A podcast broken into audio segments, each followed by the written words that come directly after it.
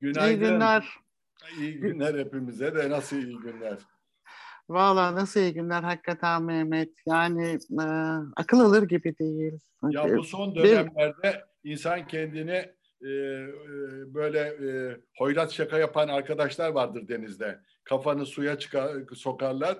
Tam çıkaracağı vakit bir kere daha. Bir kere daha. Dünya böyle bir öyle öyle bir yer oldu. Evet yani şey tam böyle pandeminin şokunu yeni yeni atlatmaya başlamışken birdenbire bir savaşla hem de e, şimdiki savaşlarda bir şeyden de farklı, geçmişteki savaşlardan da farklı anında izliyoruz. Yani bu bir dönemler e, CNN'in verdiği gibi de değil.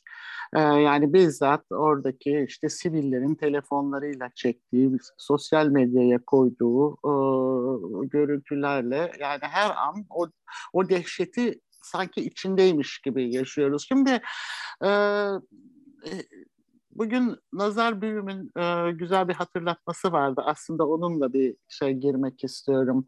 E, biliyorsun e, şey e, Rusya, e, Putin daha doğrusu Rusya demeyeyim de e, Ukrayna'yı e, ve Ukrayna'nın yönetimini nazi olmakla suçluyor. Her ne kadar işte Zelenski'nin e, Yahudi olması falan Putin'i durduracak gibi değilse e, de, yani yine de o suçlamaya halen devam ediyor. E, bugün e, şey yazmış e, Nazar diyor ki e, Kiev yakınlarındaki bir vadide diyor e, Nazi Almanyası döneminde Hitler e, 34 bin Yahudi katletti diyor. Daha sonra 1976'da bu katliamın şeyine onu hatırlatmak için Babı Yar denilen o, o yerde bir anıt yapıldı diyor. E, dün o anıtı da diyor e, Rusya e, Putin bombaladı diyor. Rusya demek istemiyorum çünkü Ruslara da açıkçası o direnmelerine, o karşı çıkmalarına e, gerçekten şey duyuyorum. Yani saygı duyuyorum. Yani çünkü dünyanın en öngörülmez ve en vahşi otokratına karşı sokağa e, çıkan bir Rusya var ve maalesef çok acı bir bedel ödüyorlar. Ne diyorsun Mehmet? E, dünya bir daha eskisi gibi olacak mı? Yoksa biz 18. yüzyıldaki gibi böyle gücü yetenin, ha şimdi tam zamanlaması, ben bu, şuraya bir gireyim, şu toprakları da alayım diyeceği bir dünyaya mı e, uyanıyoruz? Ne diyorsun? Yani bir e, Nazi tartışmasının ötesinde e, bir e, sosyopatın cinnet geçirme halidir bu. Yani Putin'in yaptığı hiçbir mantıki e, izah, insani izahı olmayan bir sosyopat anlayışının cinnet halidir. İnsanları gözümüzün önünde yok edecek, katledecek ve kendi ülkesini de perişan edecek bir garip e, çıldırmışlık hali. Yani e, bir de tabii bu sorduğun soruya şöyle cevap veriyorum. Ya Ukrayna 30 yaşında bir genç. Yani içinde yaşadığımız dünyanın bütün imkanlarıyla e, yaşamını idame ettirmiş, kültürünü e, bundan almış, bundan beslenmiş ve Putin bu 30 yaşında bir gencin yaşadığı dünya ortamında e, bir haber yani kapalı bir toplumun başında e, insanları öldürerek, yok ederek, baskıyla dünyayı da yöneteceğini zanneden bir gariplik içinde. Bu ben küreselleşmenin nimetlerinin ortamında büyümüş 30 yaşındaki bir gençle e, bir e, baskıcı, e, sosyopat bir diktatörün karşılaşması olarak görüyorum. Bundan tabii insani açıdan büyük felaketler çıkıyor. E, ama bir, bir sorabilir miyim? Batı, Batı e, kendi değerlerini e, bütün e, e, sonuna kadar sahiplenen bir büyük e, devleşme içinde. Bir şey sorabilir miyim? Ya Putin e, şimdi Ukrayna'dan çekinmesi diye bir şey söz konusu olamaz Putin'in. E, Putin'in nasıl çekindiği demokrasi galiba değil mi Mehmet?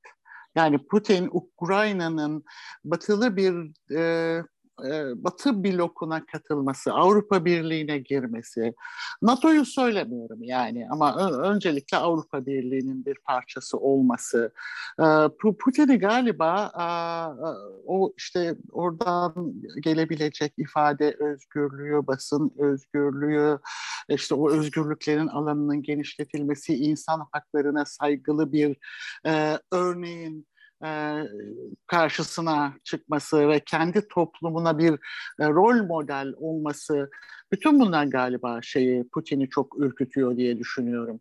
Yani bir anlamda tabii bu söylediğin tespitin çok doğru ama ben bundan daha ötede bir e, patolojik hal görüyorum. Yani bu iktidarda kalıp tek adam anlayışında e, uzun yıllar bir ülkeyi yönetiyor gibi duranlar bir zamandan sonra çıldırıyor.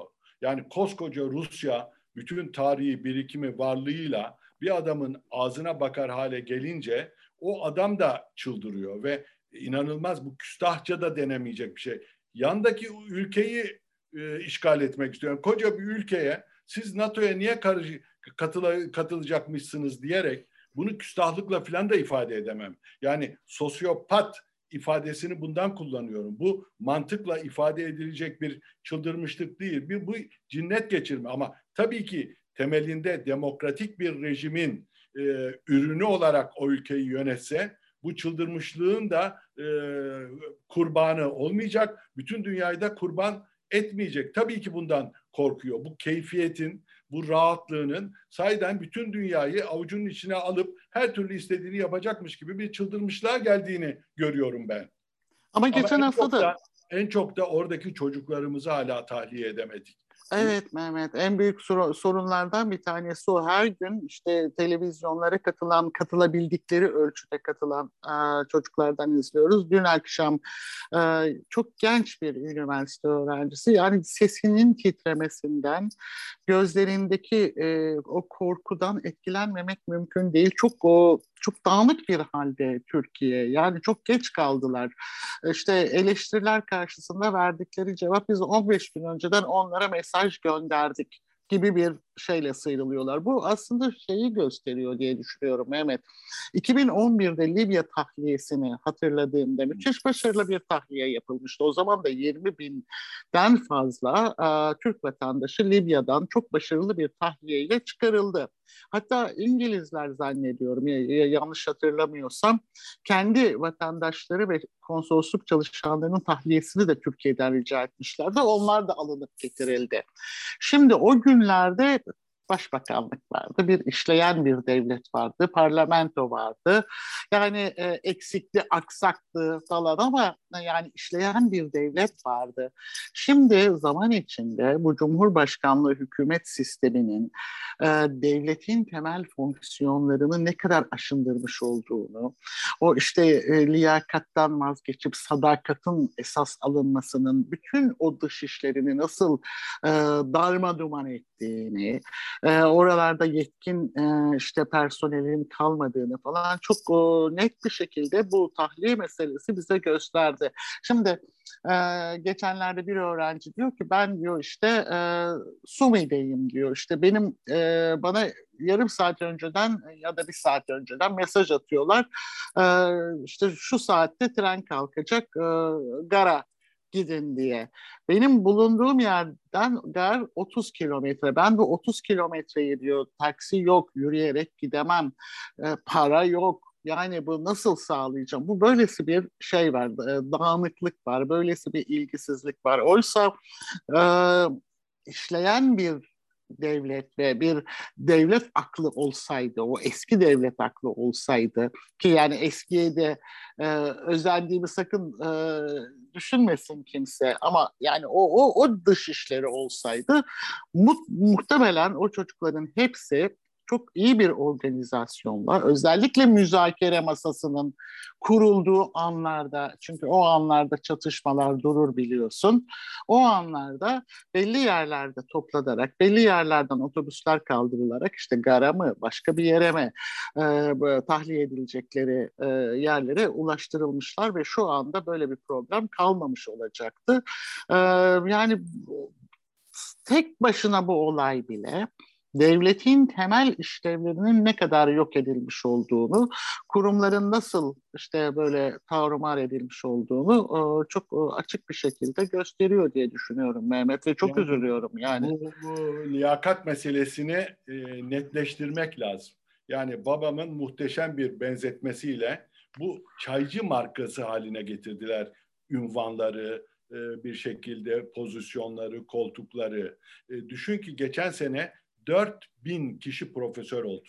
Eğer bir ülkede bir yılda 4000 kişi gerçekten üniversitede profesör olabilecek çapta ve kapasitede ise zaten o ülke e, ayaklanır, kuantum sıçraması yapar. Yeryüzünün en önemli ülkelerinden biri haline gelir. Bizimki ünvanlar çaycı markası gibi handa geçiyor, yeryüzünde geçmiyor ve o niteliksizlik ve niteliğe düşmanlık ki bunun en simgesel e, tablosu ve resmi Boğaziçi Üniversitesi'ni yok etmeye kalkmaktır. 4000 kişiyi profesör yapmaktır. Ama ne oluyor? Ukrayna'daki çocuklarımızı hepimizin kan revan içinde kalarak izlediği bir süreçte bir hayati tehlikeyle karşı karşıya bırakıyor ve oradan onu tahliye edemiyorsun. E, ve bunun evet. sorumlusu kim? Yani bu Allah göstermeye bir şey olduğu vakit ki aynı Ukrayna halkıyla aynı kaderi yaşamak durumunda kaldılar ki hepsi için inanılmaz bir acı çekmeye başlıyoruz gördüklerimizden dolayı. Evet, Ama evet. bunun Türkiye Cumhuriyeti vatandaşlığı parantezinde birisinin sorumlu olması gerek. Niye tahliye edemediniz? Bunun sorumlusu kim? Ne zaman tahliye edeceksiniz? Ama Mehmet şöyle bir bakış açısı vardı biliyorsun. Yani işte gazetelerde falan işte o iktidara yakın gazetelerde köşe yazarları işte zaten herhangi bir şey harekat olmayacak. Cumhurbaşkanımız Afrika'ya gitti. İşte onun orada olduğu sürece işte böyle bir harekatın olması beklenmiyor gibi yazılar kaleme aldılar biliyorsun. Şimdi bu liyakatsızlık sadece bizde değil. Yani her ne kadar e, şeyse de yani e, Rusya'yı aynı yere koy, koy, koyamaz isek de e, bütün otokrat liderler e, yönetimleri altındaki o devletin temel şeylerini emip yok ediyorlar. E, Putin'in kendi e, şeyiyle, kabinesiyle yaptığı bir toplantının videosunu e, izledin değil mi? E, yani istediği cevabı alana kadar sanki böyle bir bizim eskiden şimdiki çocuklar aynı durumda değildir umarım ama sözlüğe kalktığımızda hocaların tavrını hatırlıyor musun? Yani istediği cevabı alana kadar son derece şey e, ısrarlı, azarlayan ifadelerle böyle bir sorgularlardı. E, o tür bir ifadesi vardı. Yani bütün otokratların e, ortak şeyi bu, tavrı bu. Yani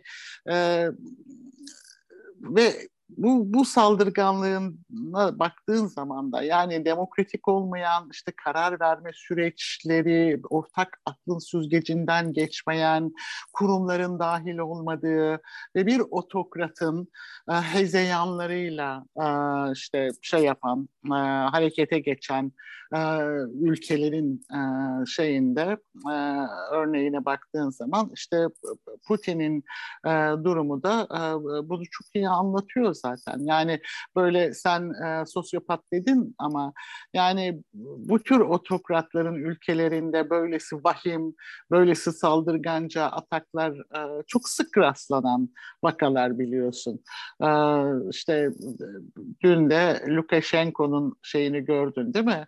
E, videosunu gördün yani şimdi haritaları işaretlerken Moldova'yı da orada işaret etti. Muhtemelen bundan sonra hedefte Moldova var. Yani öyle görünüyor. Ee, Moldova olduktan sonra ne olacak? Halen bizde işte bir takım efendim işte, işte Rusya kışkırtıldı. Ee, Rusya'ya karşı olan bu kışkırtmaları da unutmamak lazım falan diyorlar ama e, yani bu gerçeği de görmek lazım. Yani, yani karşımızda Türkiye Doğru söylüyorsun. Bir, yani, bir söylediğin... şey bir şey ha. bitireyim Mehmet. Yani Moldova, hadi Moldova'ya da diyelim ki efendim Batı kışkırttı. Adam ne yapsın dibinde yani Moldova. Onu da şey yapacak. Sonra sonra Yani Polonya'ya, Macaristan'a, Slovakya'ya, Çeklere ya onlar da benim hegemonyam altındaydı. Ee, atın bakalım onları da Avrupa Birliği'nden ve şeyden. Yoksa nükleerleri kullanalım, kullanırım mı diyecek. Batı da onu yatıştırmak için aman yani biz, biz şey savaş istemiyoruz, savaş karşıtıyız zaten. Ee, ne ne istiyorsan al, Polonya'yı mı istiyorsun buyur al mı diyecek. Sonra bak Türkiye'de şu o, e, olasılık da göz ardı ediliyor. Putin giderek Karadeniz'i bir Rus denizi haline getiriyor. Bu Türkiye açısından çok büyük bir tehdittir ve Türkiye bunun karşılığında efendim işte biz e, bu, bu, burada tarafsız kalacağız. Neyin tarafsızlığı bana söyler misin? Yani tam bu açıdan söylediğine bir katkı olsun diye e, e, hatırlatayım. E, geçenlerde duydum. Mesela sürekli beka, işte milli ve yerli ve işte güvenlik açısından dünya, devlet. Hiç insan tamamen AKP'nin son döneminde insan unutuldu. Sadece demokrasi unutuldu, hukuk devleti unutuldu. Onun yerine devletimiz çok güçlüyüz, milli, bir bilen, yerli, beka. Ya insan yoksa bu ne manaya gelir? Ama bunun da gereği yapılamıyor. Yani bu uslubun, bu ifadenin, bu kostaklanmanın, bu insanı ve demokrasi hukuk devletini yok etmeye yönelik e, kelime kalıplarının, zihin yapısının da gereği yapılamıyor. Geçenlerde mesela e, Karadeniz dedim, duydum. Ki, e, Kiev'deki silahlanması, e, aynı zamanda orada Kırım'ı alması ve Kırım'daki silahlanması. Şimdi Kırım üstünden, Kırım buraya Adana'dan daha yakın. Oradaki o güç, silah Türkiye'ye tehdit değil mi? Aynı evet. zamanda Karadeniz'deki etkisi 14-2008 sürekli genişlediği için gittikçe artıyor. E şimdi bunları hiç gündeme getirmeyip e, bunların üstünü örterek ne kadar yerli ve milli, ne kadar beka vesaire peşinde koşacaksın. Bunların hepsi siyasi laflar. Bir tek amaç var. İktidarda kalalım, denetim olmasın, keyfi olarak hazine başta olmak üzere bütün rantlardan yararlanalım ve ömür boyu yararlanalım. Onun için söylediğin çok önemli. Karadeniz'i ele geçirmeye kalkan bir ölümcül makina, denetimsiz bir ölümcül makina bu kadar rahat ve keyfi harekete geçtiği vakit bundan en fazla şu anda Türkiye etkileniyor ekonomik olarak, e, siyasi olarak ama bundan sonrası da ihtimaller dahilinde. Evet, bir şey söyleyeceğim. Şimdi tabii yani benim korkum ve muhtemelen dünyada benim gibi olan senin de bir, bir dolu insanın en büyük korkusu Putin'in buradan muzaffer çıkması, bir zaferle çıkması. Çünkü bu Putin'in liderlik tarzının bütün dünyada daha fazla itibar gör etmesi anlamına gelecek.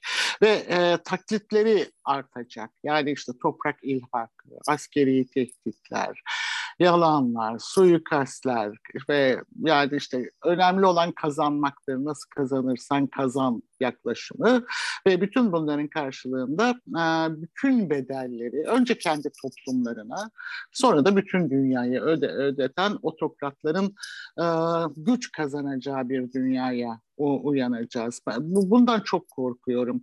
Yani bak Putin'in bu saldırganlığının tabii ki çok ağır bir bedeli e, Ukraynalılar ödüyor. Canlarıyla ödüyorlar, kanlarıyla ödüyorlar. Ama Ruslar da çok ağır bir bedel ödüyor.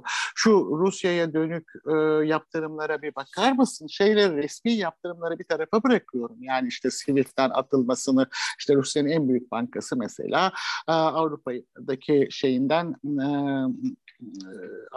işlemlerine son vereceğini, Avrupa pazarından çekildiğini, çekileceğini açıkladı. Ama onun ötesinde Rusların hayatlarını cehenneme çevirecek Visa kart, Mastercard bunlar bütün Rusya'yı sistemden attılar. Apple Pay E, yani bu, bu işte sıradan Rus vatandaşlarının e, işte Batı'nın e, bir takım şeye araçlarına ulaşamamasını imkansız hale getirdi. Şimdi şeyi düşünüyorum. Şimdi biz kendi öğrencilerimizle ilgili konuşuyoruz ama Avrupa'nın hemen her yerinde, Amerika'da, binlerce Rus öğrenci var. Şu anda bütün ödeme sistemlerinin dışına çıkarılmış olan o öğrencilerin halini e, hakikaten e, şey düşünmeden edemiyorum. Yani o da beni çok e, açıkçası üzüyor. Şimdi otokrat liderler öncelikle kendi toplumlarına çok ağır bir bedel ödetiyorlar. Yani buradan Rusya çok ağır fakirleşerek çıkacak. Yani bu liderlere dikkat et. Yani bizde de mesela şeyde başladı işte biraz böyle ülke yükseldi yukarı doğru gitti bir şey yaptı falan ama ondan sonra başladığı yerinde gerisine götürdü. E Putin de öyle. İşte dayılmış bir Sovyetler Birliği sonrasında dağılmış bir Rusya'yı e, toparladığı düşünüldü. O Rusya'yı yeniden bir güç haline getirdiği düşünüldü. Ama şimdi e, o Çarlık Rusyası dönemine yani Sovyetler döneminin de gerisine Çarlık Rusyası dönemine ne yazık ki e, geri döndürdü Rusya'yı. Bütün otokrat liderler şöyle bir tur attırıp başladıkları yerin gerisinde bırakıyorlar bu toplumları. Yani ben bunun olabileceğini düşünmüyorum. Çünkü örnekleri var. Bu bir e, Putin bir neo Hitler'dir. Hitler ne oldu? Bütün dünyayı işgal edeceğim diye kalktı. Kendi ülkesi ikiye bölündü.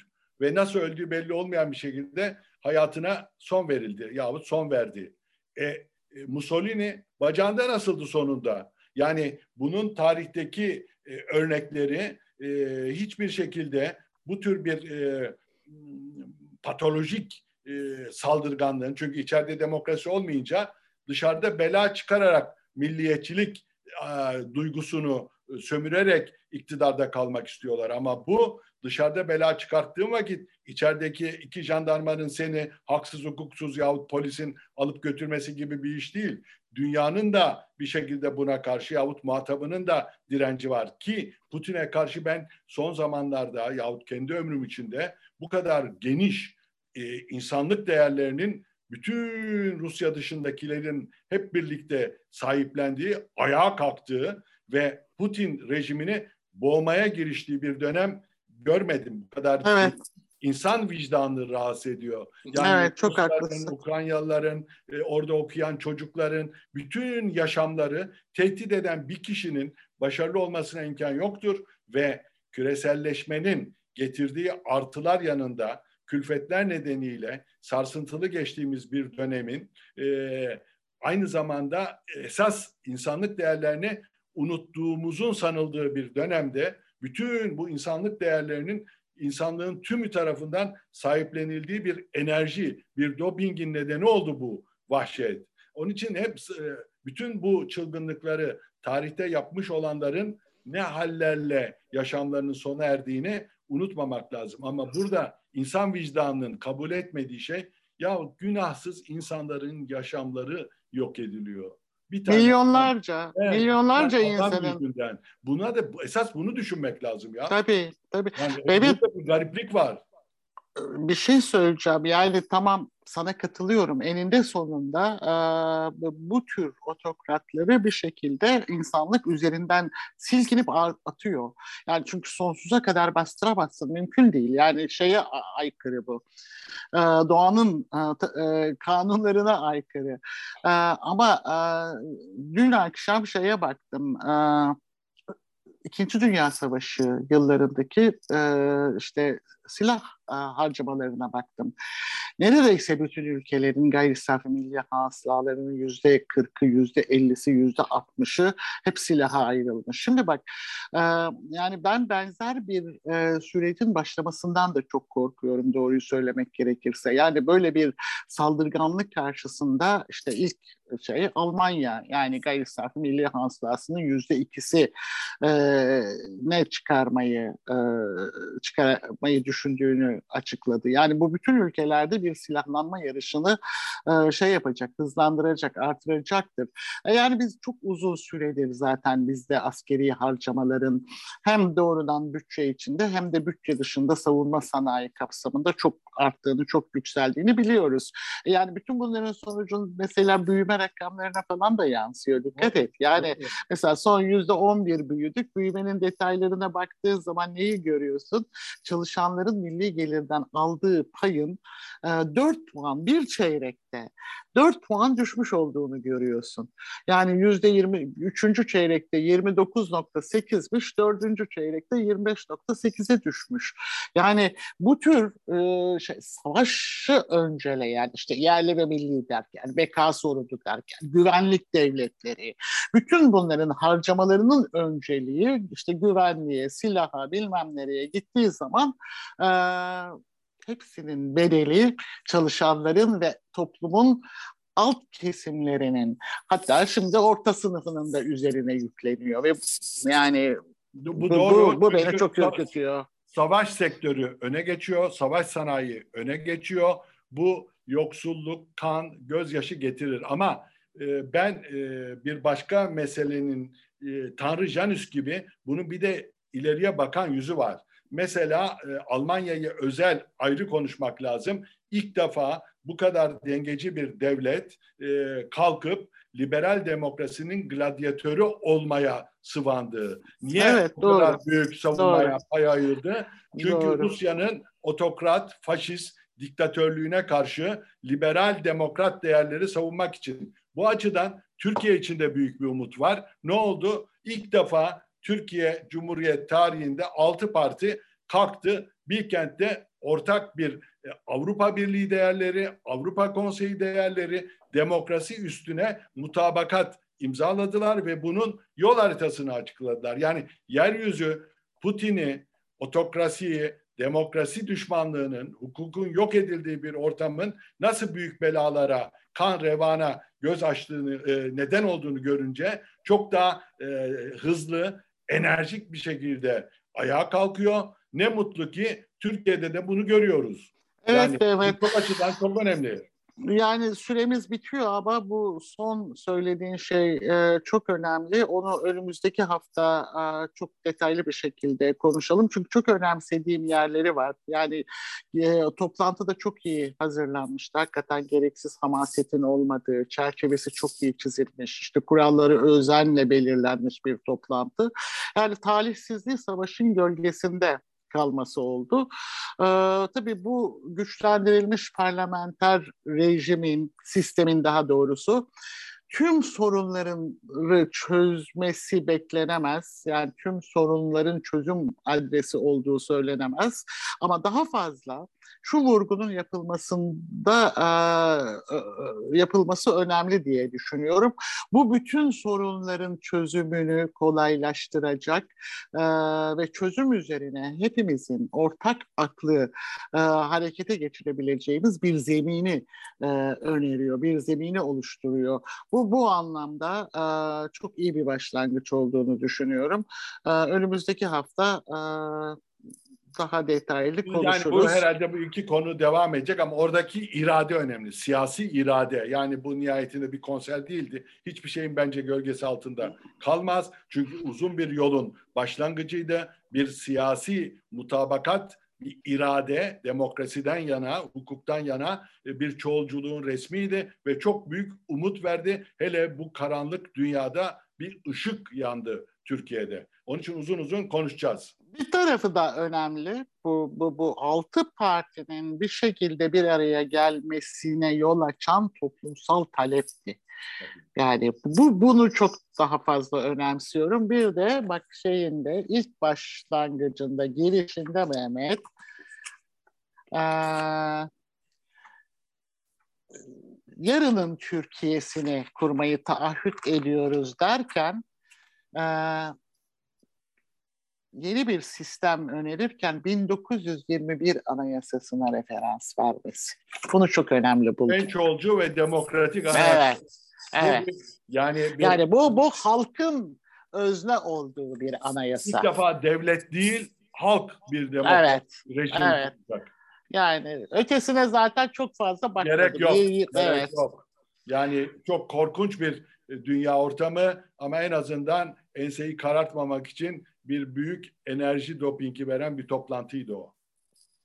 Evet evet. Bugün de sona erdi. Haftaya görüşmek üzere.